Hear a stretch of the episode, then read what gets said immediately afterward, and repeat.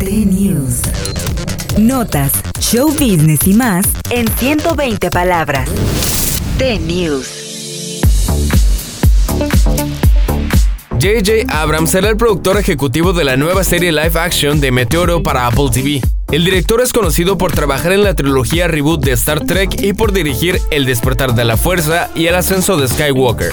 Meteoro es un manga creado por Tatsuo Yoshida en los años 60.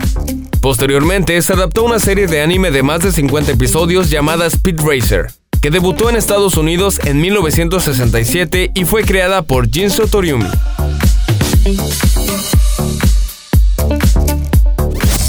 T-News. Notas, show business y más en 120 palabras. T-News.